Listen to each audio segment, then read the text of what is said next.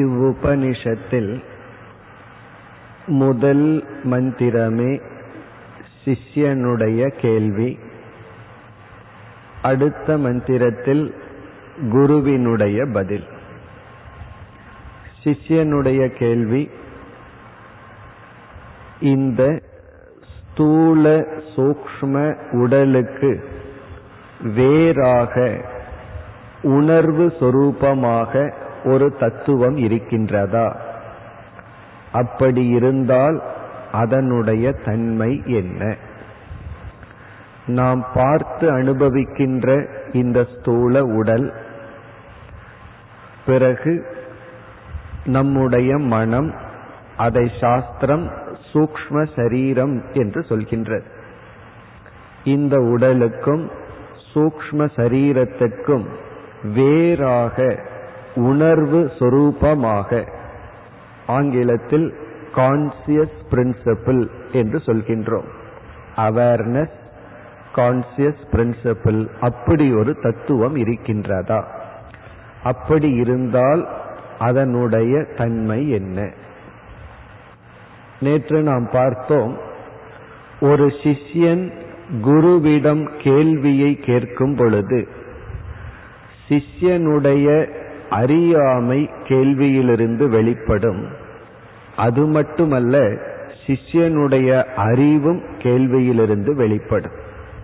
எப்படிப்பட்ட அறிவை சிஷ்யன் ஏற்கனவே அடைந்திருந்தால் இப்படிப்பட்ட கேள்வியை கேட்க முடியும் என்று சிஷ்யனுடைய அறிவும் சிஷ்யனுடைய அறியாமையும் கேள்வியில் வெளிப்படும். சிஷ்யனுடைய அறியாமைக்கு குருவானவர் பதில் கூறுவார். இங்கு ஏற்கனவே சிஷ்யன் எதை அறிந்துள்ளான் என்று இப்பொழுது முதலில் பார்ப்போம். சிஷ்யனுக்கு என்ன அறிவு எப்படியோ அவனுக்கு கிடைத்துள்ளது, அதன் அடிப்படையில் இவ்விதம் கேள்வியை கேட்டுள்ளான். அதை இப்பொழுது பார்ப்போம். இவன் என்ன அறிந்துள்ளான் என்றால், நம்முடைய அனுபவத்தில் நம்முடைய ஸ்தூல சரீரம் உணர்வு மயமாக இருந்த போதிலும் அது உண்மையில் ஜட சொரூபம், ஜடமானது, உணர்வற்றது என்று உணர்ந்துள்ளான். நம்முடைய ஸ்தூல உடல் வந்து உணர்வாக நாம் அனுபவித்தாலும் அது உண்மையில் ஜட தன்மையுடன் கூடியது என்பதை உணர்ந்துள்ளான். அதை நாம் சற்று சிந்தித்தால் உணர்ந்து விடலாம். எப்படி என்றால், நாம் வந்து வெளியே எத்தனையோ பொருள்களை பார்க்கின்றோம். களிமண்ணால் ஆன பானையை பார்க்கின்றோம். அந்த பானையானது ஜடமானது, அதற்குள் உணர்வு கிடையாது. காரணம் என்ன? பூமியிலிருந்து எடுக்கப்பட்ட களிமண்ணினால் அந்த பானை உருவாக்கப்பட்ட காரணத்தினால் களிமண் ஜடமாக இருப்பதனால் களிமண்ணிலிருந்து தோன்றிய பானையும் ஜடமாகத்தான் இருக்கும். அல்லது வீட்டில் எவர் சில்வர் பாத்திரத்தை பயன்படுத்தும், அவைகளுக்கெல்லாம் உணர்வு கிடையாது, ஜடமானது. காரணம், அது எதிலிருந்து செய்யப்பட்டதோ அதுவும் ஜடமானது. அப்படி பார்க்கையில் நம்முடைய இந்த உடலானது பஞ்சபூதத்தினுடைய சேர்க்கை.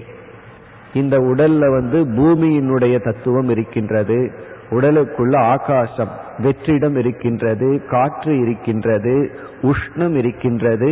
இவைகள் எல்லாமே ஜடமாக இருக்கின்றது. இவைகள் எதற்குமே உணர்வு இல்லை. ஐந்து பூதங்களால் செய்யப்பட்ட இந்த உலகம் எப்படி ஜடமோ, அதிலிருந்து இந்த உடல் உருவாக்கப்பட்ட காரணத்தினால் சிஷ்யன் உணர்கின்றான், இந்த ஸ்தூல உடலும் ஜடமாகத்தான் இருக்க வேண்டும். ஆனால் இதற்குள் ஒரு உணர்வு, ஒரு கான்சியஸ் பிரின்சிபிள் இருப்பதை நாம் அனுபவிக்கின்றோம். ஆகவே அதனுடைய தத்துவம் என்ன, அதனுடைய சொரூபம் என்ன? இதுதான் சிஷ்யனுடைய கேள்வி. இப்ப சிஷ்யன் வந்து ஆராய்ச்சி செய்து என்ன உணர்ந்துள்ளான்? வெளியே இருக்கின்ற உலகம் ஜடமான பஞ்சபூதங்களினால் செய்யப்பட்டதனால் இந்த சரீரம் ஜடமாகத்தான் இருக்க வேண்டும். காரணம், அதுவும் பஞ்சபூதத்தினால் செய்யப்பட்டது. உலகம் ஜடம், பஞ்சபூதத்தினால் செய்யப்பட்டது. உடலும் ஜடம் பஞ்சபூதத்தினால் செய்யப்பட்டது. ஆனாலும் இந்த உடல் வந்து உணர்வு மயமாக செயல்படுகிறதே, அது எதனால், அது எப்படி, அதுதான் கேள்வி. பிறகு இனி ஒரு காரணத்தையும் நாம் கூறலாம்.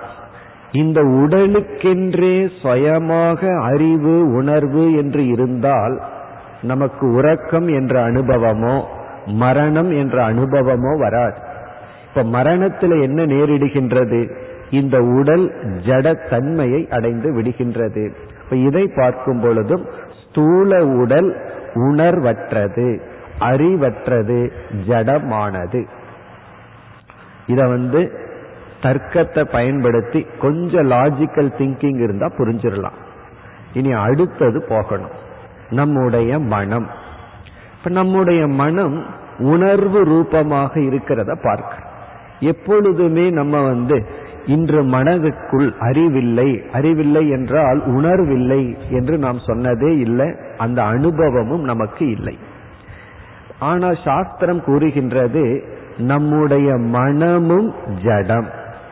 இயற்கையிலேயே நம்முடைய எண்ணங்கள் எல்லாமே ஜடம்தான் என்று சாஸ்திரம் கூறுகிறது. எதன் அடிப்படையில்? நாம் இரண்டு காரணத்தை இங்கு பார்க்கலாம். ஒன்று, ஸ்தூல உடலானது எப்படி ஸ்தூலமான பஞ்சபூதத்தினுடைய சேர்க்கையோ அதே போல நம்முடைய மனமும் சூக்ஷ்மமான பஞ்சபூதத்தினுடைய சேர்க்கை. ஆகாசம், நீர், வாயு போன்ற தத்துவத்தினுடைய சேர்க்கை இந்த உடல். இவைகளினுடைய சூக்ஷ்மமான நிலையிலிருந்து தோன்றியது நம்முடைய மனம். ஆகவே பஞ்ச சூக்ஷ்ம பூதங்களினுடைய மாறுதல் மனமாக இருக்கின்ற காரணத்தினால் மனமும் ஜடம். இது ஒரு காரணம். இனி ஒன்று, நம்ம வந்து எழுதுவதற்கு பேனா என்ற ஒரு கருவியை பயன்படுத்துகின்றோம். இந்த கருவியானது சுயமாக செயல்படாது, அது ஒரு கர்த்தாவினுடைய கையில இருந்துதான் செயல்படும். எந்த ஒரு இன்ஸ்ட்ருமெண்ட்டுக்கு அதற்கென்று ஒரு பிரவிற்த்தி, ஒரு ஆக்டிவிட்டிஸ் இருக்காது. அது பேனாவாக எழுத ஆரம்பிச்சிடுதுன்னு சொன்னா பிறகு அதை நம்ம பயன்படுத்த முடியாது, அது ஜடமா இருக்கும். அது எழுதுதுன்னு சொன்னா உணர்வுடைய ஒருவன் அதை பயன்படுத்த வேண்டும். வாகனம் ஒன்று ஓடுகிறது என்றால் அது ஒரு இன்ஸ்ட்ருமெண்ட், அது ஒரு கருவி, அதை உணர்வுடைய ஒருவன் செலுத்த வேண்டும். அதே போல நம்முடைய மனதை சாஸ்திரம் கரணம் என்று சொல்கிறது. அந்த கரணம் உள்ளே இருக்கின்ற இன்ஸ்ட்ருமெண்ட் ஒரு கரணம். கரணம் என்று சொன்னாலேயே அது ஜடம். காரணம் என்ன? ஒரு இன்ஸ்ட்ருமெண்ட். அந்த ஜடமான மனதை யாரோ ஒருவன் உள்ளே இருந்து இயக்க வேண்டும். ஆகவே சிஷ்யன் என்ன புரிந்துள்ளான்? இந்த ஸ்தூல உடலும் ஜடம், நம்முடைய மனமும் ஜடம். அப்படி என்றால் யார் மனதிற்கும் உடலுக்கும் உணர்வை கொடுப்பது? எந்த ஒரு தத்துவம் நம்மை செயல்பட வைக்கின்றது, நம்மை உணர வைக்கின்றது? What is that conscious principle?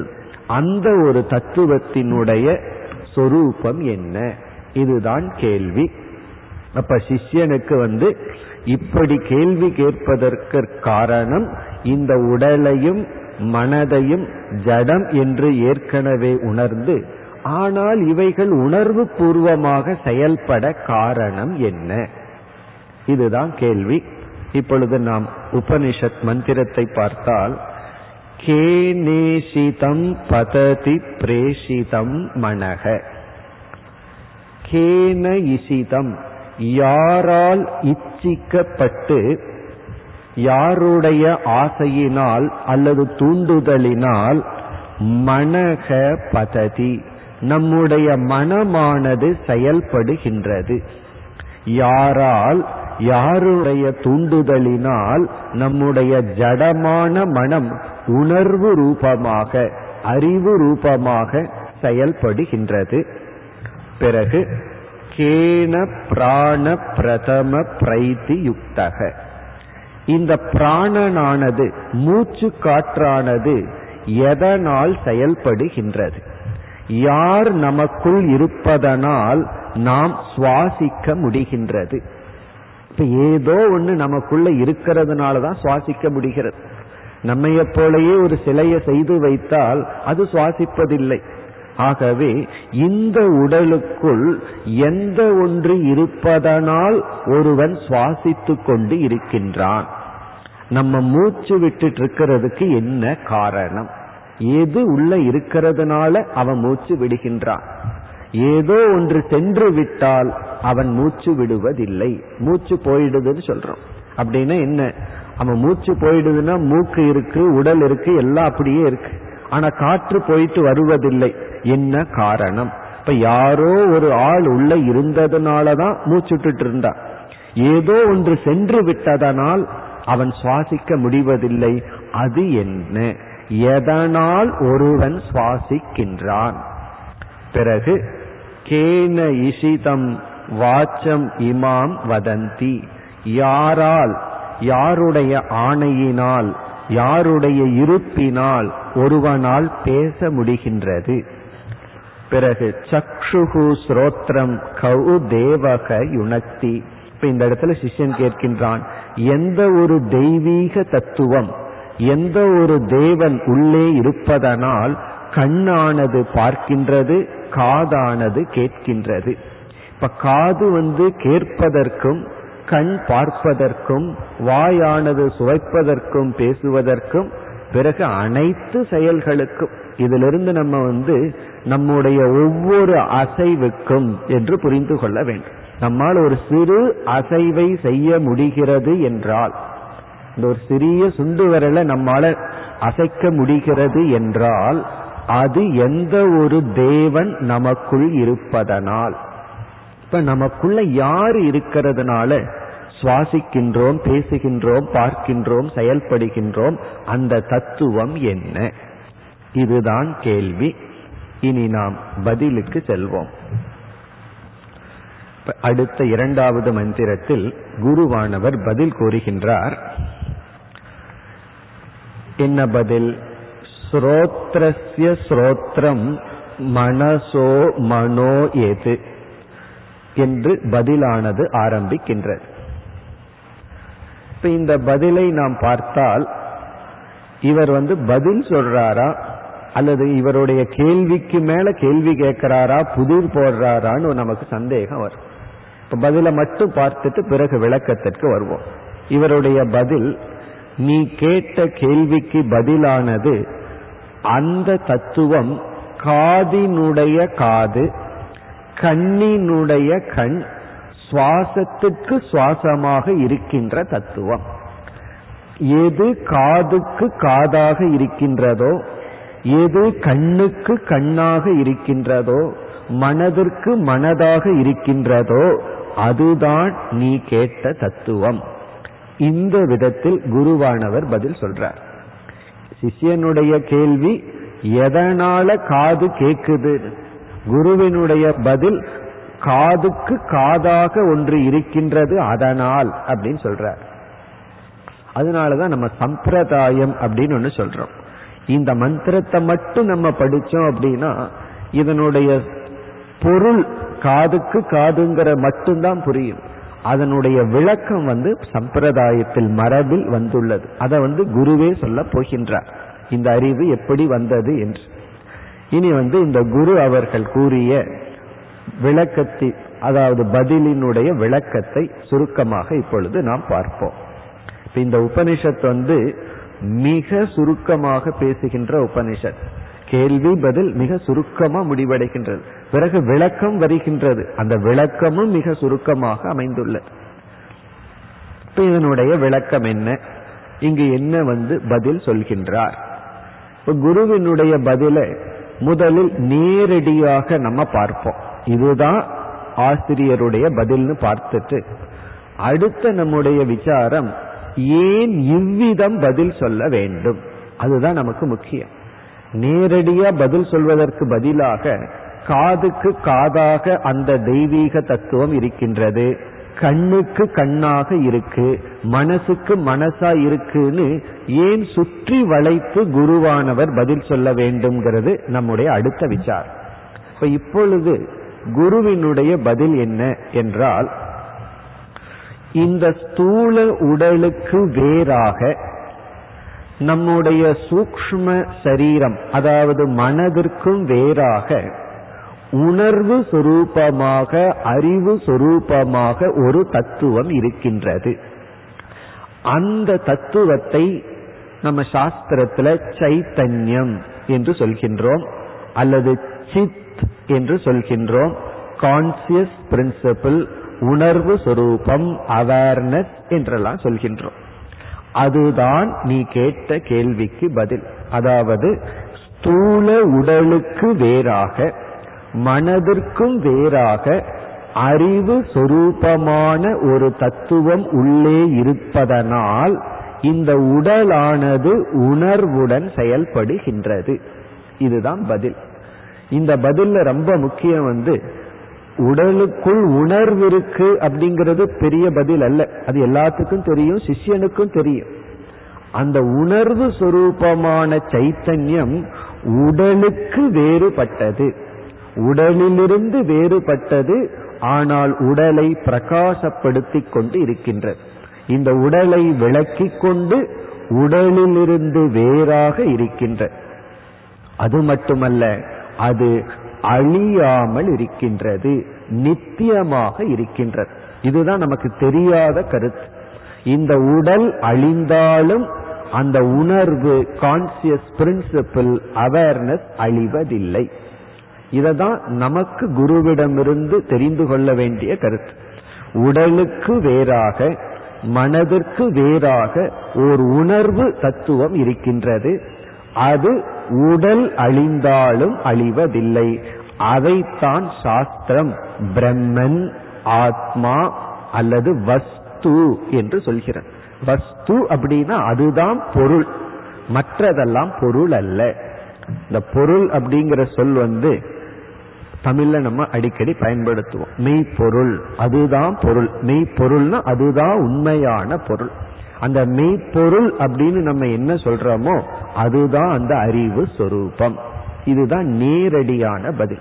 இப்ப சிஷ்யனுடைய கேள்வி, எது நமக்குள் இருப்பதனால் இந்த உடலும் மனமும் செயல்படுகிறது?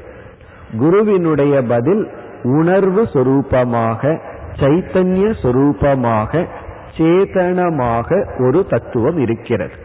அது உடலுக்கும் மனதிற்கும் வேறுபட்டது, அது நித்தியமானது, ஏகம், அது ஒன்று. உடல் மனம் இவைகள் அழிந்தாலும் அது அழிவதில்லை.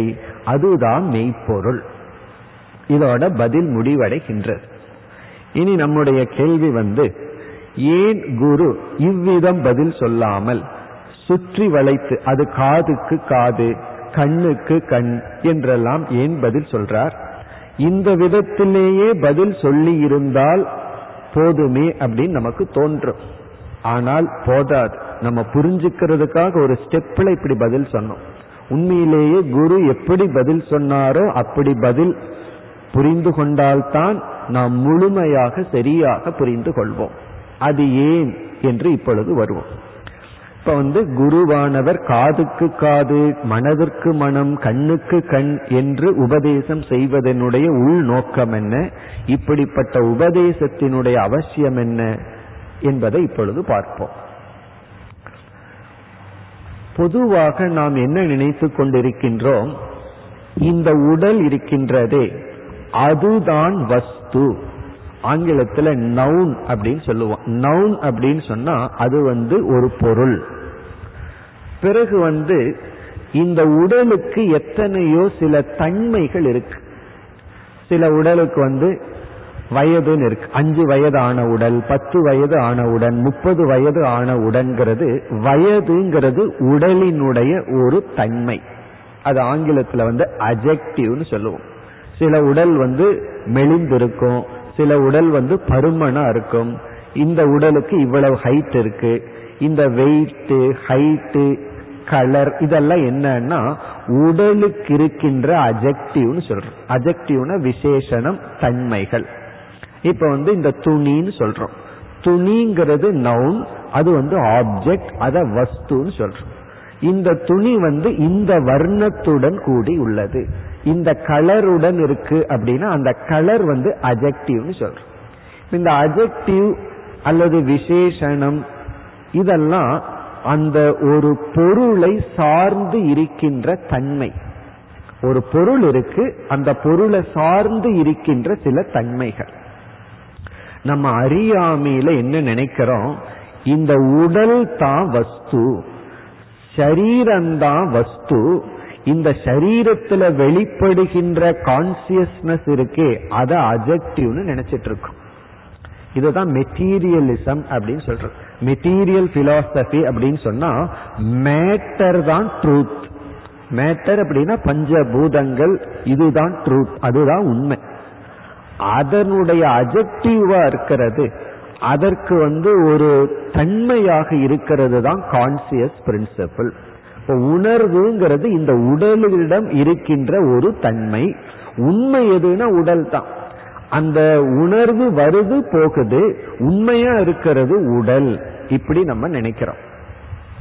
ஆனா சாஸ்திரம் வந்து இதற்கு முழுமையாக விரோதமாக கூறுகிறது. ஏன்னா இதுவே விரோதமான கருத்து, முழுமையா ஆப்போசிட்டா சொல்லுது.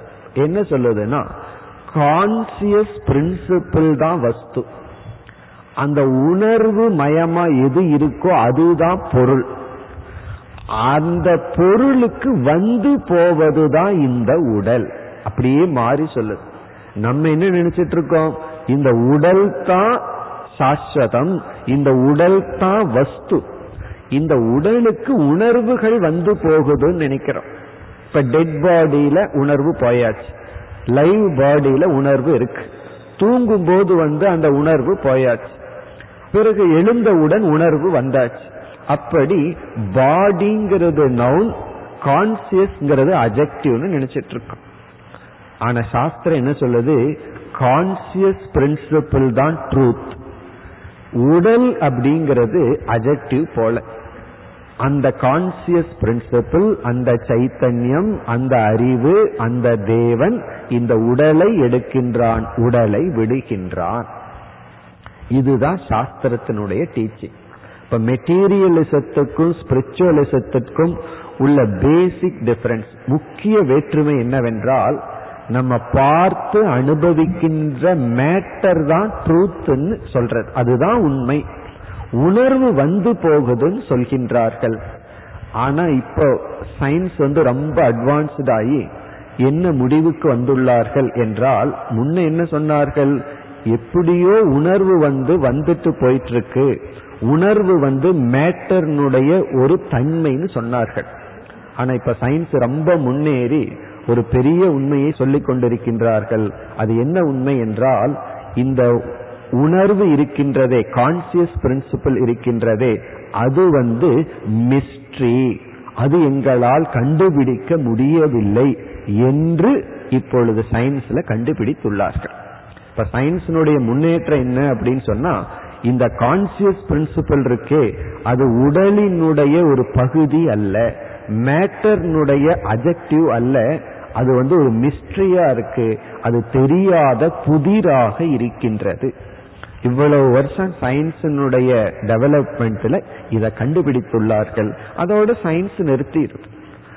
சயின்ஸ் வேதாந்தம் வந்து விரோதிகள் அல்ல, ரெண்டுமே விரோதி அல்ல. அது ஒரு சப்ஜெக்ட்ல டீல் பண்ணிட்டு இருக்கு, வேதாந்தத்தினுடைய சப்ஜெக்ட் மேட்டர் வேற. இப்ப சயின்ஸ் வந்து மேட்டரை பத்தி விசாரம் பண்ணிட்டு இருக்கு, அதை நம்ம வந்து எடுத்துக்கொள்கின்றோம், பயன்படுத்துகின்றோம்.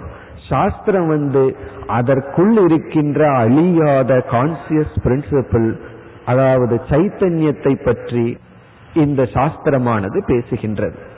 இப்ப முதலில் நம்ம புரிந்து கொள்ள வேண்டிய கருத்து, நம்முடைய உடல், மனம் போன்றவைகள் மேட்டர், மெட்டீரியல், அவைகள் ஜட பொருள்கள்.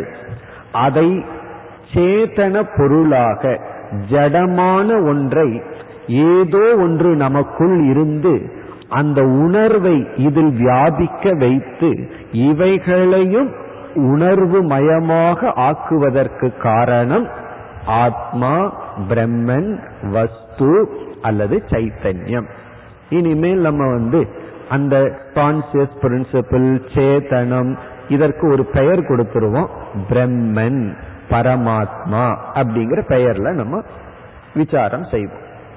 இப்ப பரமாத்மா அல்லது பிரம்மன் அப்படின்னு சொன்னா இந்த உடலுக்கு வேறாக உணர்வு சொரூபமாக இருக்கின்ற தத்துவம். இப்ப அந்த பிரம்மன் என்ற தத்துவம் வந்து எல்லா இடத்திலும் வியாபித்து இருக்கின்ற, அது வியாபிக்காத இடமில்லை, அது ஒன்றாக இருக்கின்றது. அது இரண்டே இருந்துட்டா அது நிறைவற்றதாகிவிடும். அது ஒரு பிரின்சிபிள், எல்லா இடத்திலும் வியாபித்து இருக்கின்ற. பிறகு இந்த உடலானது, மனமானது தோன்றியவுடன், வெளிப்பட்டவுடன் அந்த பிரம்ம தத்துவம் இந்த உடலை பிரகாசப்படுத்துகின்றது. இந்த உடலை பிரகாசப்படுத்தும் பொழுது இந்த உடல் என்ன செய்கின்றது? அந்த பிரம்மனிடம் இருக்கின்ற கான்சியஸ்னஸ், சைத்தன்யத்தை வாங்கி கொள்கின்றது, எடுத்துக் கொள்கின்றது. எப்படி எடுத்துக்கொள்கிறது என்றால், சூரியன் வந்து எல்லா இடத்திலும் வியாபிக்கின்றது. ஆனா இந்த கண்ணாடி என்ன செய்கின்றது? சூரியனை அப்படியே எடுத்து கொள்கிறது. கண்ணாடி சூரியனை எடுத்துக்குதுன்னா, கண்ணாடினா மிரர், முகம் பார்க்கிற கண்ணாடி, அந்த கண்ணாடியானது சூரியனை எடுத்துக்குதுங்கிறதனுடைய பொருள் என்ன? சூரியனை எடுத்து தனக்குள் வைத்துக் கொள்கிறது என்று பொருள் அல்ல, சூரியனை பிரதிபிம்பிக்கின்றது, சூரியனை வந்து ரிஃப்ளெக்ட் பண்ணுது. அப்ப அந்த கண்ணாடியும் என்ன ஆகுது? சுயமாக பிரகாசமற்ற கண்ணாடி அது ஒரு பிரகாச சொரூபமாக மாறிவிடுகிறது. அந்த பிரைட்னஸ், சூரியனுக்கு என்ன பிரைட்னஸ் இருக்கோ அதே பிரைட்னஸ் வந்து கண்ணாடிக்கு வந்துடுது. காரணம் என்னன்னா, அது கண்ணாடியினுடைய நேச்சர், கண்ணாடியினுடைய இயற்கை. அதே இது ஒரு பாறையில சூரியன் படும் பொழுது அந்த பாறை சூரியனை பிரதிபிம்பிப்பதில்லை. காரணம் என்னன்னா, அது பாறையினுடைய நேச்சர்.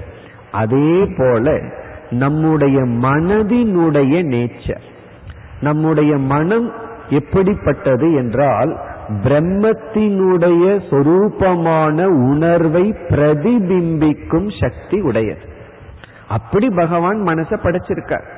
அப்ப நம்முடைய மைண்ட் என்ன செய்கின்றது? பிரம்மத்தினுடைய உணர்வை பிரதிபிம்பித்து தானும் ஒரு உணர்வு சொரூபமான பிரம்மத்தை போல் விளங்குகின்றது. இப்ப சூரியன் எவ்வளவு பிரகாசமோ அதே பிரகாசம் மிரர் கண்ணாடிக்கு இருக்கு.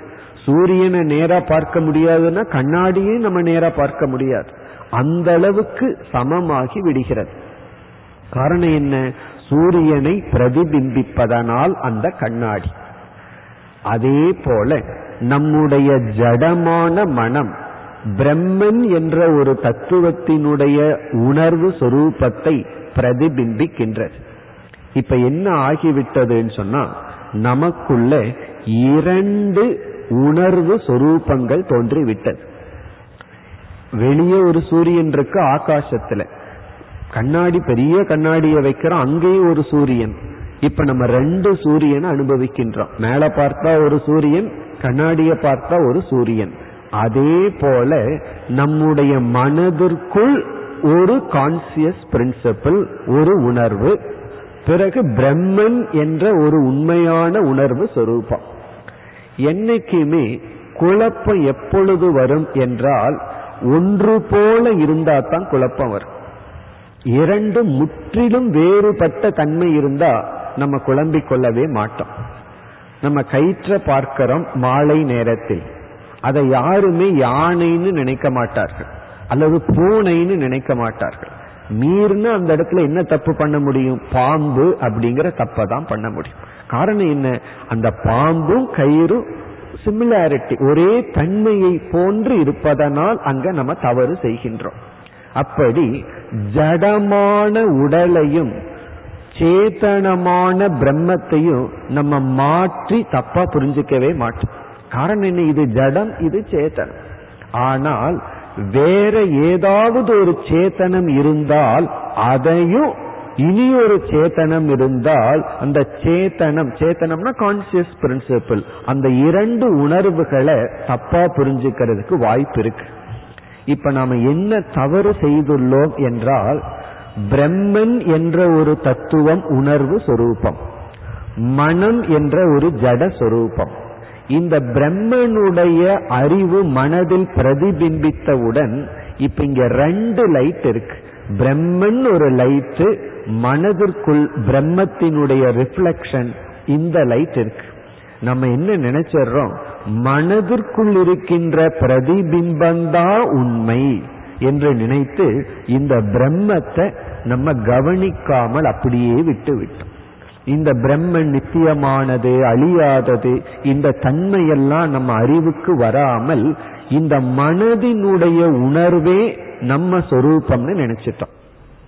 பிறகு அந்த மனமானது இந்த ஸ்தூல உடலை வியாபிக்கும் பொழுது இந்த ஸ்தூல உடலுக்கும் உணர்வு என்கின்ற தன்மை வந்து விடுகிறது. அப்ப இந்த ஸ்தூல சரீரமும் உணர்வு சொரூபம், மனமும் உணர்வு சொரூபம்.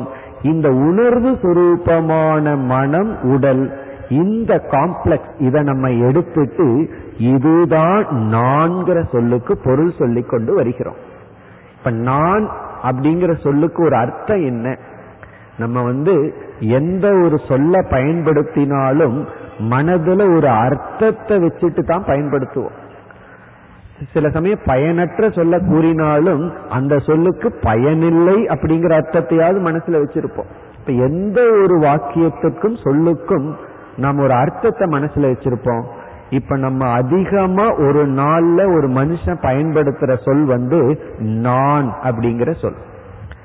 நான் நான்கிற சொல்லத்தான் அதிகமா பயன்படுத்துறோம். அப்ப நான்கிற சொல்லுக்கு ஒரு அர்த்தத்தை வச்சிருப்போமே, அது என்ன அப்படின்னு சொன்னா, உணர்வுடைய உடலும் மனமும் நான், இதுதான் நம்ம புரிஞ்சிருக்கோம்.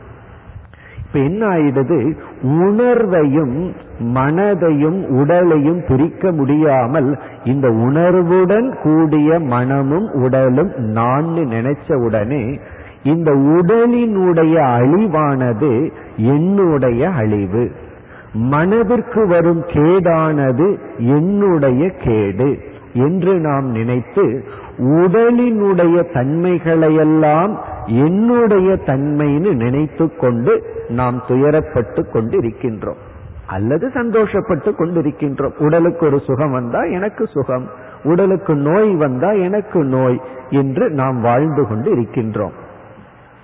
இனி சாஸ்திரம் நமக்கு எப்படிப்பட்ட ஞானத்தை கொடுக்க விரும்புகின்றது? சாஸ்திரம் நமக்கு கொடுக்க வேண்டிய ஞானம் என்ன என்றால், இந்த உன்னுடைய அனுபவத்தில் இருக்கின்ற உடலில் இருக்கின்ற உணர்வு இருக்கின்றதே, மனதில் இருக்கின்ற உணர்வு இருக்கின்றதே, அந்த இரண்டும் உண்மையில் உடலுக்கும் மனதிற்கும் சேருவதில்லை. பாடியில அனுபவிக்கின்ற ஃபீலிங்ஸ், சேதனத்துவம் அல்லது கான்சியஸ்னஸ், மனதில் அனுபவிக்கின்ற உணர்வு, அது உண்மையில் உடலுக்கும் மனதிற்கும் சொந்தம் அல்ல. பிறகு யாருக்கு சொந்தம்? அதற்கு மூல காரணமான பிரம்மத்திற்குத்தான் அது சொந்தம். யாருமே நான் ஜடமானவன் அப்படின்னு சொல்ல மாட்டார்கள். அப்படி சொல்றதுக்கே அவங்களுக்கு உணர்வு வேணும். யாராலும் அப்படி சொல்ல முடியாது. நான் தூங்கி கொண்டிருக்கின்றேன்னு எப்படி சொல்ல முடியாதோ, நான் ஊமைன்னு எப்படி சொல்ல முடியாதோ, அதே போல நான் வந்து ஜடமானவன், உணர்வற்றவன் சொல்ல முடியாது. அப்ப நான் சொல்லும் பொழுதே ஒரு உணர்வுடன் கூடியவன்கிறது நமக்கு தெரிகிறது. அப்ப அந்த உணர்வு என்பது, அறிவு என்பது உடலுக்கும் மனதிற்கும் சேர்ந்த ஒரு சொத்து அல்ல, அதற்கு வேறானது என்ற அறிவை சாஸ்திரம் நமக்கு புகட்டுகிறது. சரி, இந்த அறிவை புகட்டியதற்கு பிறகு நமக்கு என்ன கிடைக்கும் அப்படின்னா, நான் உடல் மனம் இவைகள் அல்ல, இவைகளை பிரகாசப்படுத்துபவன். நான் உடலும் மனதும் அல்ல, ஆனால் இந்த உடலையும் மனதையும் பார்ப்பவன், பிரகாசப்படுத்துபவன். இந்த உடல் மூலமா நம்ம வந்து பஸ்லயோ கார்லயோ வரும்போது அப்படியே வேடிக்கை பார்த்துட்டு இருக்கோம். என்ன அர்த்தம்னா, வெளியிருக்கிற பொருள்களை எல்லாம் நான் வேடிக்கை பார்க்கின்றேன், நான் பிரகாசப்படுத்துகின்றேன். நான் கண்ணை திறந்து பார்த்தா அது இருக்கு, நான் கண்ணை மூடிட்டா அது இல்லை. பிறகு அவைகள் இருக்குதோ இல்லையோ, நான் தான் அதை பிரகாசப்படுத்துபவன். அதே போல இந்த உடலை நான் பிரகாசப்படுத்துகின்றேன், இந்த மனதை நான் பிரகாசப்படுத்துகின்றேன். அந்த நான் அறிவு சொரூபமானவன். அந்த நான் சாஸ்திரம் வந்து சாட்சி என்ற சொல்லில் அழைக்கின்றது. அந்த நான் வந்து சாட்சி. சாட்சி அப்படின்னு சொன்னா நம்ம இதை சாதாரணமா கோர்ட்லயும் பயன்படுத்துவோம். ஏதோ ஒரு நிகழ்ச்சி நடக்குது, அந்த நிகழ்ச்சியில சம்பந்தப்படாமல் அந்த நிகழ்ச்சியை பார்ப்பவனுக்கு சாட்சின்னு பேர். அந்த நிகழ்ச்சியில சம்பந்தப்பட்டவனை சாட்சின்னு சொல்வதில்லை, அவன் வந்து சாட்சி அல்ல. அந்த நிகழ்ச்சியையும் பார்க்கணும், ஆனா அந்த நிகழ்ச்சியில சம்பந்தப்படக்கூடாது, அவன் தான் சாட்சி. இது ரொம்ப முக்கியமான கருத்து. நிகழ்ச்சியை பார்க்கணும், நிகழ்ச்சியில சம்பந்தம் இருக்கக்கூடாது. அப்படின்னு என்ன, அந்த நிகழ்ச்சியினால எந்த பாதிப்பு இருக்கக்கூடாது. அது நல்ல நிகழ்ச்சியோ அது தீய நிகழ்ச்சியோ அவன் சாட்சி. இப்ப சாஸ்திரம் என்ன சொல்லுதுன்னா, நீ சாட்சி. நீ யார் என்றால் அனைத்து செயலுக்கும் சாட்சியானவன் நீ. இப்ப நான் அப்படிங்கிற சொல்லுக்கு என்ன பொருள்னா, அனைத்து செயல்னா மற்றவர்களுடைய செயலுக்கு நம்ம சாட்சி தான், ஆனா நம்முடைய மனம் உடல் இந்த செயலுக்கே நான் சாட்சி. ஆரம்பத்தில் கேட்கும்போது நமக்கே பயமா இருக்கு, இது என்ன உண்மையா அப்படின்னு சொல்லி இதை நம்மளால ஏற்றுக்கொள்ள முடியாது. ஆனா இது பேர் உண்மை. இந்த உடல் என்ன பண்ணுதோ, மனம் என்ன பண்ணுதோ, அதற்கு நான் சாட்சி. அப்படின்னு என்ன, இதற்கு வேறாக இருந்து நான் அதை பார்க்கணும். இதுதான் சாஸ்திர நமக்கு கொடுக்கிற ஞானம். இப்பொழுது நம்ம எப்படி இருக்கோம், இந்த ஞானத்தை அடையிறதுக்கு முன்னாடி நம்ம எப்படி இருக்கோம் அப்படின்னா, உடலாகவே நான் இருக்கின்றேன், மனதாகவே நான் இருக்கின்றேன். உடலாக மனதாக இருக்கின்ற நான் இந்த உலகத்தை அனுபவிக்கின்றேன், உலகத்தை பார்க்கின்றேன். சாஸ்திரம் என்ன சொல்லுது, நீ சாட்சியாக இருக்கின்றாய். நீ வந்து கண் மூலமாக உலகத்தை பார்க்கின்றாய். அது மட்டுமல்ல, நீயே கண்ணை பிரகாசப்படுத்துகின்றாய், நீயே உன்னுடைய வாக்கை பிரகாசப்படுத்துகின்றாய், நீயே இந்த உடலை பிரகாசப்படுத்துகின்றாய். பிறகு இந்த உடல் உலகத்தை பிரகாசப்படுத்து, உலகத்தை காட்டி கொடுக்குது. சாஸ்திரம் என்ன சொல்லுது, நீ கண்ணை பார்க்கிற, கண்ணு உலகத்தை பார்க்குது. நீ இப்ப என்ன நினைச்சிட்டு இருக்க, நான் உலகத்தை பார்க்கின்றேன்னு சொல்லும் பொழுது நீ வந்து கண்ணாகி விட்டாய். இப்போ ஒருவர் வந்து ஸ்பெக்ஸ் போட்டிருக்கார், அவரிடத்துல ஒரு கேள்வியை கேட்கிறோம். அவர் முன்னாடி சில பொருள்களை எல்லாம் காட்டி, நீங்க முதல் முதல் ஃபர்ஸ்ட் எதை பார்க்கிறீர்கள் அப்படின்னு கேட்டா, நம்ம ரெண்டு ஆப்ஜெக்ட் வச்சா ஏதோ ஒரு ஆப்ஜெக்ட் அட்ராக்டா இருந்தா அதை சொல்லுவார். ஆனா உண்மை என்ன, நம்ம கேள்வி என்ன, நீங்கள் எதை முதலில் பார்க்கிறீர்கள் அப்படின்னு கேட்டா அவர் உண்மையிலே யோசிச்சு என்ன பதில் சொல்லணும் தெரியுமோ, நான் என்னுடைய கண்ணாடியை முதலில் பார்க்கிறேன்னு சொல்லணும். ஆனா அவர் மறந்துடுவார், அந்த கண்ணாடி கண்ணினுடைய சொரூபமாகிவிட்டது. கண்ணாடியும் கண்ணையும் பிரிக்க முடியாம, கண் வேறு கண்ணாடி வேறு அப்படிங்கிற வேற்றுமை இல்லாமல் நான் இதை பார்க்கின்றேன் அதை பார்க்கின்றேன் சொல்றோம். இந்த கண்ணாடிங்கிறது நம்முடைய உடலும் மனம், கண் அப்படிங்கிறது ஆத்மா. நாளடைவில் என்ன ஆயிடுது, கண்ணாடியை போட்டு போட்டு கண்ணுக்கும் கண்ணாடிக்கும் பேதத்தை நம்ம மறந்த, வேற்றுமை இல்லாமல் சென்று விட்டது. அதே போல கண் கண்ணாடியை முதலில் பார்க்கின்றது, கண்ணாடியின் மூலமாக மற்றதை பார்க்கின்றது. அதே போல நான் சாட்சி சொரூபமான பிரம்மஸ்வரூபமான ஆத்மா கண்ணை விளக்குகின்றேன், காதை விளக்குகின்றேன், உடலை விளக்குகின்றேன், மனதை விளக்குகின்றேன். பிறகு மனம் என்ன செய்கின்றது, இந்த உலகத்தை விளக்குகின்றது. இப்ப நான் கண்ணை விளக்க, கண் இந்த உலகத்தை விளக்குகின்றது. அதனால குரு பதில் சொல்றார், நீ கேட்ட கேள்விக்கு பதில் காதுக்கு காதாக இருக்கின்றது, அதாவது காதானது உலகத்தினுடைய சப்தத்தை காட்டி கொடுக்கின்றது, வெளியே இருக்கிற சத்தத்தை காது காட்டுது. ஆனா இந்த காதை விளக்குவது யார்? காதுக்கு காது அப்படின்னு சொன்னா காது என்ற ஒன்றிற்கு காதுங்கிற தன்மை வர காரணம் என்ன? கண் என்கின்ற ஒன்றிற்கு கண் என்கின்ற தன்மைக்கு காரணம் என்ன? மனம் என்கின்ற ஒன்றிற்கு மனம் என்கின்ற தன்மையை கொடுப்பது யார் என்றால் நீ கேட்ட அந்த தேவன். சிஷ்யனே தேவன்கிற வார்த்தையை பயன்படுத்தி இருக்கான். தேவன்கிற சொல்லுக்கு ஒளிர்பவன் அப்படின்னு அர்த்தம். ஒளிர்பவன் யார்? ஒருவன் உடலுக்குள் இருந்து ஒளிர்ந்து கொண்டிருக்கின்றான் அப்படின்னு நீ கேட்டாய்.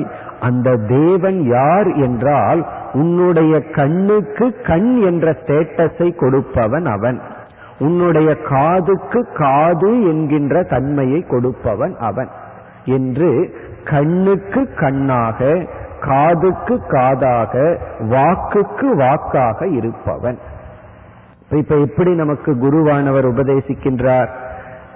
இந்த உடல், இந்த மனம் இவைகள் இயற்கையில் ஜடம், ஆனால் இவைகளுக்குள் உணர்வு இருப்பதை, ஒரு சேத்தனத்தை போல் உணர்வு சொரூபமாக செயல்படுவதை நாம் அனுபவிக்கின்றோம். அதற்கு காரணம் இவைகளை பிரகாசப்படுத்துகின்ற ஒரு வஸ்துவான பிரம்மன் பரமாத்மா நமக்குள் இருந்து, எல்லா இடத்திலும் இருக்கார், உடலிலும் இருந்து அதை பிரகாசப்படுத்துகின்றார். அப்படி பிரகாசப்படுத்தும் பொழுது மனமும் உடலும் உணர்வை அடைந்து விடுகின்றது. இப்ப நம்ம என்ன நினைச்சிட்டோம்? அந்த உணர்வை அடைந்தவுடன் அந்த பிரம்மத்தை, யார் உணர்வை கொடுத்தார்களோ அவர்களை நம்ம மறந்துவிட்டு இந்த உணர்வு ரூபமான மனதையும் உடலையும் நான் நினைத்து கொண்டு இந்த உலகத்தில் வாழ்ந்து வருகின்றோம். இப்ப நம்முடைய நான்கிற சொல்லுக்கு புதிய அர்த்தம் வந்து இந்த உடலையும் மனதையும் பிரகாசப்படுத்தும் அறிவு சொரூபமானவன். இனி அடுத்த கேள்வி, அதுக்கு எதற்கு கண்ணுக்கு கண்ணுன்னு சொல்லணும்? ஏன் மனதிற்கு மனம்னு சொல்லணும்? அப்படி சொல்வதனால என்ன ஒரு பலனை குரு எதிர்பார்க்கின்றார்? இப்படிப்பட்ட உபதேசத்துல சிஷ்யனிடத்தில் எப்படிப்பட்ட ஞானத்தை குரு எதிர்பார்க்கின்றார் என்றால், இப்ப நம்ம என்ன செய்யணும்? கண் காது போன்ற உடலில் இருக்கின்ற உணர்வை எடுத்து அதனுடைய சோர்ஸுக்கு கொடுத்தார். இப்ப உடல் இருக்கு, அது உணர்வு ரூபமா செயல்படுது. மனசுக்கு உணர்வு ரூபமா செயல்படுது.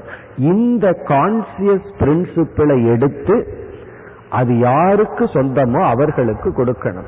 இதனுடைய பொருள் இவைகளை ஜடம் என்று புரிந்து கொள்ள வேண்டும். இவைகளை ஜடம்னு புரிஞ்சுக்கணும். ஆத்மா ஒன்றுதான் உணர்வு சொரூபம்னு புரிஞ்சுக்கணும். அப்ப நம்ம புரிஞ்சுக்கிறதுல இரண்டு ஸ்டெப் இருக்கு. முதல் ஸ்டெப் வந்து நான் சாட்சி பிரம்மஸ்வரூபம். அந்த பிரம்மஸ்வரூபமான நான் இந்த உடலையும் மனதையும் பிரகாசப்படுத்துகின்றேன், அதனால் அது உணர்வுடன் இயங்குகின்றது. அடுத்தது என்ன புரிஞ்சுக்கணும்னா, உடலுக்கும் மனதிற்கும் இருக்கின்ற உணர்வு அவைகளை சார்ந்ததல்ல, அவைகள் அனைத்தும் ஜடம். மனமும் ஜடம், உடலும் ஜடம். அப்படி நாம் புரிந்து கொண்டால் என்னைக்குமே ஜடமான ஒன்ன நான் சொல்லிட மாட்டோம். கண்டிப்பா ஜடமான ஒன்ன என்னுடையதுன்னு வேணா சொல்லலாம், ஆனா நான் சொல்ல மாட்டோம். ஆகவே இந்த உடலை ஜடம்னு புரிஞ்சிட்டோம்னா, மனதையும் ஜடம்னு புரிஞ்சிட்டோம். அப்படின்னா அப்படி புரிஞ்சுக்கணும்னா அதற்கென்று உணர்வில்லைன்னு புரிஞ்சுக்கணும். பிறகு அந்த உணர்வு எங்க வந்ததுன்னா, எதனால் இந்த உணர்வு வந்ததோ அந்த இடத்துக்கு போய் அதனிடத்தில் இதை கொடுத்து விட்டு உடல் மனம் ஜடம் என்று நாம் புரிந்து கொண்டு பிறகு என்ன செய்யணும்? நான் மட்டும், நான் ஒருவன் மட்டும் சாட்சி அறிவு சொரூபம் என்று நம்மை நான்கிற சொல்லுக்கு அர்த்தமாக புரிந்து கொள்ள வேண்டும். அதுதான் இந்த இரண்டாவது மந்திரத்தில் கூறப்பட்டுள்ள உபதேசம். இப்ப இந்த உபதேசத்தை கூறி ஆசிரியர் என்ன செய்கின்றார்? இந்த உபதேசத்தினுடைய பலனையும் கூறி விடுகின்றார். இப்ப நமக்கு வந்து புரிஞ்ச மாதிரி இருக்கும், சில சமயம் புரியாத மாதிரி இருக்கும். அதை குரு உணர்ந்து மேலும் விளக்கப் போகின்றார். இந்த விஷயம் வந்து வேதாந்தத்தினுடைய பீக் அப்படின்னு சொல்லுவோம், வேதாந்தத்தினுடைய உச்சகட்டம். இதை நம்ம மனதில் போட்டு வைப்போம், மெதுவாக பக்குவம் வர வர நமக்கு புரியும். இப்போ புரியல அல்லது வேகா இருக்கு அப்படின்னா அது அப்படித்தான் இருக்கணும். இப்பவே புரிஞ்சுட்டா பிறகு என்ன ஆகிறது, கொஞ்சம் மெதுவாகத்தான் இந்த விஷயங்கள் எல்லாம் நமக்கு உள்ளே செல்லும். ஆனால் இந்த விஷயம் மெதுவாக உள்ள போக போக நமக்கு ஒரு தெளிவு ஏற்படும். இது ஆசிரியரே மீண்டும் விளக்க போகின்றார்.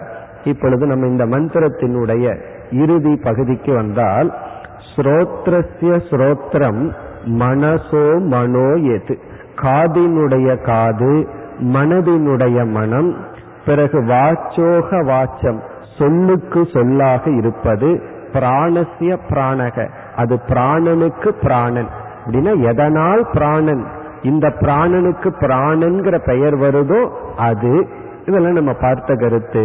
பிறகு சக்ஷுஷ சக்ஷுகு கண்ணுக்கு கண், இது வந்து உபதேசம். இப்ப இந்த உபதேசத்துல இறுதியில நம்ம புரிஞ்சிட்டது என்ன, நான் உணர்வு சொரூபமானவன் சாட்சி. நான் சாட்சினா எதை விட்னஸ் பண்றேன், எதை நான் பார்த்துட்டு இருக்கேன்னா என்னுடைய மனம் உடல் இவைகளுக்கு வேறாக இருந்து இவைகளை நான் பிரகாசப்படுத்தி கொண்டிருக்கின்றேன். பிறகு இவைகள் உலகத்தை பிரகாசப்படுத்தி கொண்டிருக்கின்றது. அப்படி நான் சாட்சி சொரூபம், நான் அசங்க சொரூபம், நான் அத்வைத சொரூபம், நான் இரண்டற்ற உணர்வு ரூபமான அழியாத சைத்தன்ய சொரூபமாக இருக்கின்றேன். இப்படிப்பட்ட அறிவை அடைந்தால் என்ன பலன்? உடனடியாக இந்த ஞானத்தினுடைய பலனை இந்த இரண்டாவது மந்திரத்தின் இறுதி வரியில் குருவானவர் குறிப்பிடுகின்றார். இந்த இரண்டாவது மந்திரத்தில் குருவினுடைய பதில், கேட்ட கேள்விக்கு பதில் பிளஸ் இந்த ஞானத்தினுடைய பலன். என்ன பலன்? அதிமுச்சிய தீராகா, இந்த ஞானத்தை அடைந்தவர்களை குரு வந்து தீரர்கள் என்று அழைக்கின்றார். தீரன் அப்படின்னு சொன்னா சாதாரண மனிதன் செய்ய முடியாததை ஒருத்தன் செஞ்சா அவனை தீரன், வீரன், சக்கரவர்த்தி இப்படியெல்லாம் நம்ம சொல்லி பட்டம் கொடுக்கிறோம். இப்ப தீரன் என்றால் சாதாரண மனிதனால் செய்ய முடியாததை செய்தவன். இந்த தீரன் யார் அப்படின்னு சொன்னா இதை உணர்ந்தவன், இந்த அறிவை அடைந்தவன் தீரன். எந்த அறிவு? நான் சாட்சி சொரூபம். இந்த உலகத்தை வேடிக்கை பார்க்கிறது போல நான் என் மனதை வேடிக்கை பார்க்கின்றேன், என்னுடைய உடலை நான் வேடிக்கை பார்க்கின்றேன். நம்ம தியானத்தில் ஆரம்பத்தில் இந்த வேடிக்கை பார்க்கறதத்தான் ஆரம்பிப்போம். எப்படி என்றால், நதியினுடைய ஓரத்தில் அமர்ந்து கொண்டு ஓடுகின்ற நதியை பார்க்கிறோம். அதுல சில மலர்கள், நல்ல பொருள்கள் மிதந்துட்டு போகுது, சில சமயம் சில பிணங்கள் மிதந்துட்டு போகுது. நம்ம யார் அப்படின்னா அதை வேடிக்கை பார்ப்பவர்கள். பிணம் மிதந்துட்டு போனாலும் சரி, மலர்கள் மிதந்துட்டு போனாலும் சரி, நமக்கு எந்த சம்பந்தமும் இல்லை. அதே போல தியான பயிற்சியில ஆரம்பத்துல நம்ம என்ன பண்ணணும், மன ஓட்டங்களை கவனிச்சு நான் அவைகளை பார்ப்பவன். அந்த மன ஓட்டத்துல சில நல்ல எண்ணங்கள் வந்தாலும் எனக்கு அதோட சம்பந்தம் இல்லை, சில தீய எண்ணங்கள் வந்தாலும், ஒரு பொறாமையினால ஒருவனுக்கு கேடு வரணுங்கிற எண்ணம் அது தீய எண்ணம், அப்படிப்பட்ட எண்ணம் வந்தாலும் நான் பாதிக்கப்படாதவன் அப்படின்னு நம்ம எண்ணங்களை பார்த்து பழகுதல். அது தியான பயிற்சியினுடைய முதல் ஸ்டெப். ஏன்னா மனதை அடக்கணும், மனதை அடக்கிறதுக்கு மனதைத்தான் பயன்படுத்தணும்.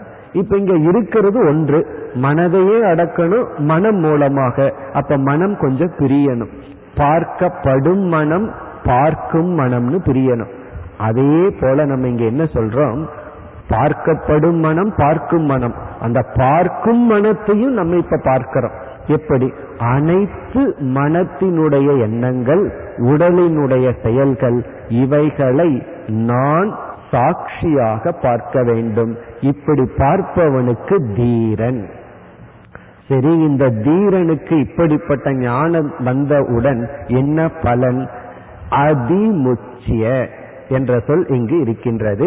அதிமுச்சிய என்றால் இந்த மனதுடனும் உடலுடனும் அவனுக்கு இருக்கின்ற பற்றை அவன் விட்டு விடுகின்றான்.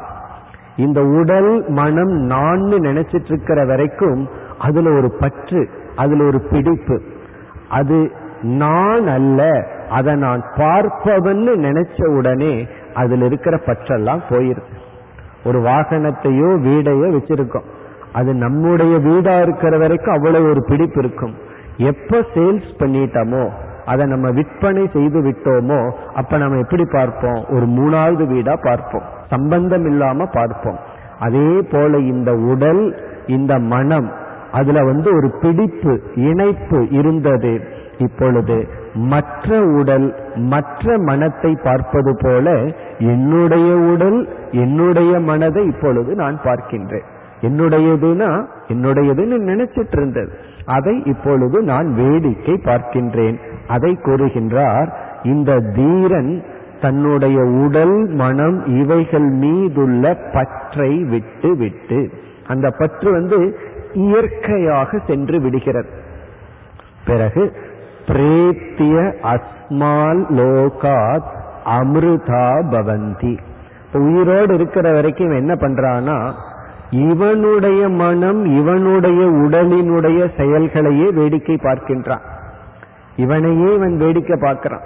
அதனால வந்து ஞானிக்கு வேடிக்கை பார்க்கறதுக்கு வேற பொருளே வேண்டாம். காரணம் என்ன? தன்னுடைய உடல் தன்னுடைய மனம் இவைகளினுடைய செயலே ஒரு வேடிக்கைக்கான பொருளாகி விடுகின்றது. இப்ப அந்த செயல் வந்து என்ன செய்து கொண்டிருக்கின்றதோ அவன் வேடிக்கை பார்த்து கொண்டு. அப்படின்னு என்ன அர்த்தம்? அதனால் பாதிக்கப்படாமல், அதான் அதனுடைய பொருள். வேடிக்கை பார்க்கறான்னா பாதிக்கப்படாமல். பாதிக்கப்பட்டுட்டோம் அப்படின்னா அது வேடிக்கை அல்ல. அந்த காலத்துல எல்லாம் கடைக்கு போகணும் அப்படின்னா மனதுல ஏதோன்னு பொருள் வாங்கணுங்கிற எண்ணத்துலதான் போவோம். இப்ப கான்செப்டே மாறியாச்சு, விண்டோ ஷாப்பிங் அப்படின்னு சொல்றான். அதனுடைய அர்த்தம் என்னன்னா, உங்களுக்கு ஒண்ணுமே வாங்கணும் அப்படின்னு லிஸ்ட் மனதுல இல்லாட்டியும் கடைக்கு போகலாம். வாங்கறதுக்கு ஒரு ஆப்ஜெக்டும் மனசுல இருக்காது, ஆனாலும் கடைக்கு போவார்கள். அதுக்கு பேரு விண்டோ ஷாப்பிங். அப்படின்னா வேடிக்கை பார்த்துட்டு வர்றது. இந்த கடைக்காரனுக்கு ரொம்ப புத்திசாலித்தனம் இருக்கு. நீங்க வேடிக்கை பார்க்க வந்தா ரெண்டு மூணு பொருள் உள்ள போயிரும், வாங்கணுங்கிற லிஸ்டுக்குள்ள போயிரும், அவர்களுக்கு தெரியும். அப்படி இந்த வேடிக்கை பார்க்கும் பொழுது மகிழ்ச்சி, வாங்கணும் அப்படின்னு ஒரு எண்ணம் வந்துட்டா அந்த ரிலேஷன்ஷிப் உருவாயிருக்கு. அந்த ஆப்ஜெக்டுக்கு நமக்கு ஒரு பந்தம் உருவாக்கி விடுகின்றது. எந்த பொருளையும் வாங்க வேண்டான்னு வேடிக்கை பார்த்தோம்னா அது உண்மையிலேயே எக்ஸிபிஷன் பார்க்கறது போல, அது சந்தோஷமான ஒரு செய்தி அல்லது அனுபவம். இது எனக்கு வேண்டும்னு பார்க்கும் பொழுது எல்லாமே மாறிவிடுகின்றது. அப்படி ஞானி தன்னுடைய உடல் மனம் இவைகளை வேடிக்கை பார்க்கின்றான். எந்த டிமாண்டும் கிடையாது, எந்த விதமான எதிர்பார்ப்பும் இல்லை. இதுதான் அவன் அடைகின்ற பலன். காரணம் என்ன? உடலும் மனமுமாக இருந்தவன் உடலையும் மனதையும் அவன் வேடிக்கை பார்க்கின்றான். அது மட்டுமல்ல, அதன் மூலமாக உலகத்தையும் வேடிக்கை பார்க்கின்றான். அப்படி அவன் சாட்சியாக மன நிறைவுடன் எந்த விதமான குற்றுணர்வுடனும் எந்த விதமான வேதனையை அனுபவிக்காமல் மகிழ்ச்சியாக வாழ்ந்து வருகின்றான். எவ்வளவு நாள் தான் அப்படி அவன் வாழ முடியும்? தன்னுடைய பிராரப்த கர்ம இருக்கிற வரைக்கும் வாழ்வான். பிறகு அஸ்மாத் லோகாத் பிரேத்திய, அவனுடைய கர்ம வினை முடிந்து இந்த உடலும் மனதும் இறந்து விட்டவுடன், மரணத்தை அடைந்தவுடன் அமிர்தாகா பவந்தி, மீண்டும் அவன் பிறப்பை எடுப்பதில்லை. அவனுடைய மனம் வேறு ஒரு உடலை எடுக்கும் மறுபிறப்பு என்கின்ற அனுபவம் அவனுக்கு இல்லை. அவன் அந்த ஜென்மத்துடன் மோட்சத்தை அடைந்து விடுகின்றான். இப்ப இந்த ஞானம் ஞானத்தினுடைய பலன். இப்ப குருவுக்கே நல்லா தெரிகின்றது. நம்ம மிக மிக சுருக்கமா பதில் சொல்லியிருக்கோம். எதனால காது கேட்குதுன்னு கேள்வி கேட்டா, காதுக்கு காதாக இருப்பதனால் அந்த காது கேட்குதுன்னு பதில் சொன்னா மிக சுருக்கமாக இருப்பதை குரு உணர்கின்றார். ஆகவே இனி வரும் பகுதிகளில் இந்த இரண்டு கருத்தை விளக்கப் போகின்றார். இந்த ஆத்ம ஞானம் விளக்கிய முறை பிறகு பிரயோஜனம். அது மட்டுமல்ல, சில சாதனைகள் போன்ற ஆத்ம ஞான சம்பந்தமான கருத்துக்கள், அதனுடைய பலன், இந்த விளக்கங்கள் இனி தொடர்கின்ற உபநிஷத்துல பார்த்தோம்னா நேரடியா கேள்வி, கேள்விக்கான பதில் இத்துடன் முடிவடைகின்றது. ஆயினும் இந்த பதிலானது பல கோணங்களில் ஆசிரியர் விளக்கப் போகின்றார். நாளை நாம் அடுத்த மந்திரத்திற்கு செல்வோம்.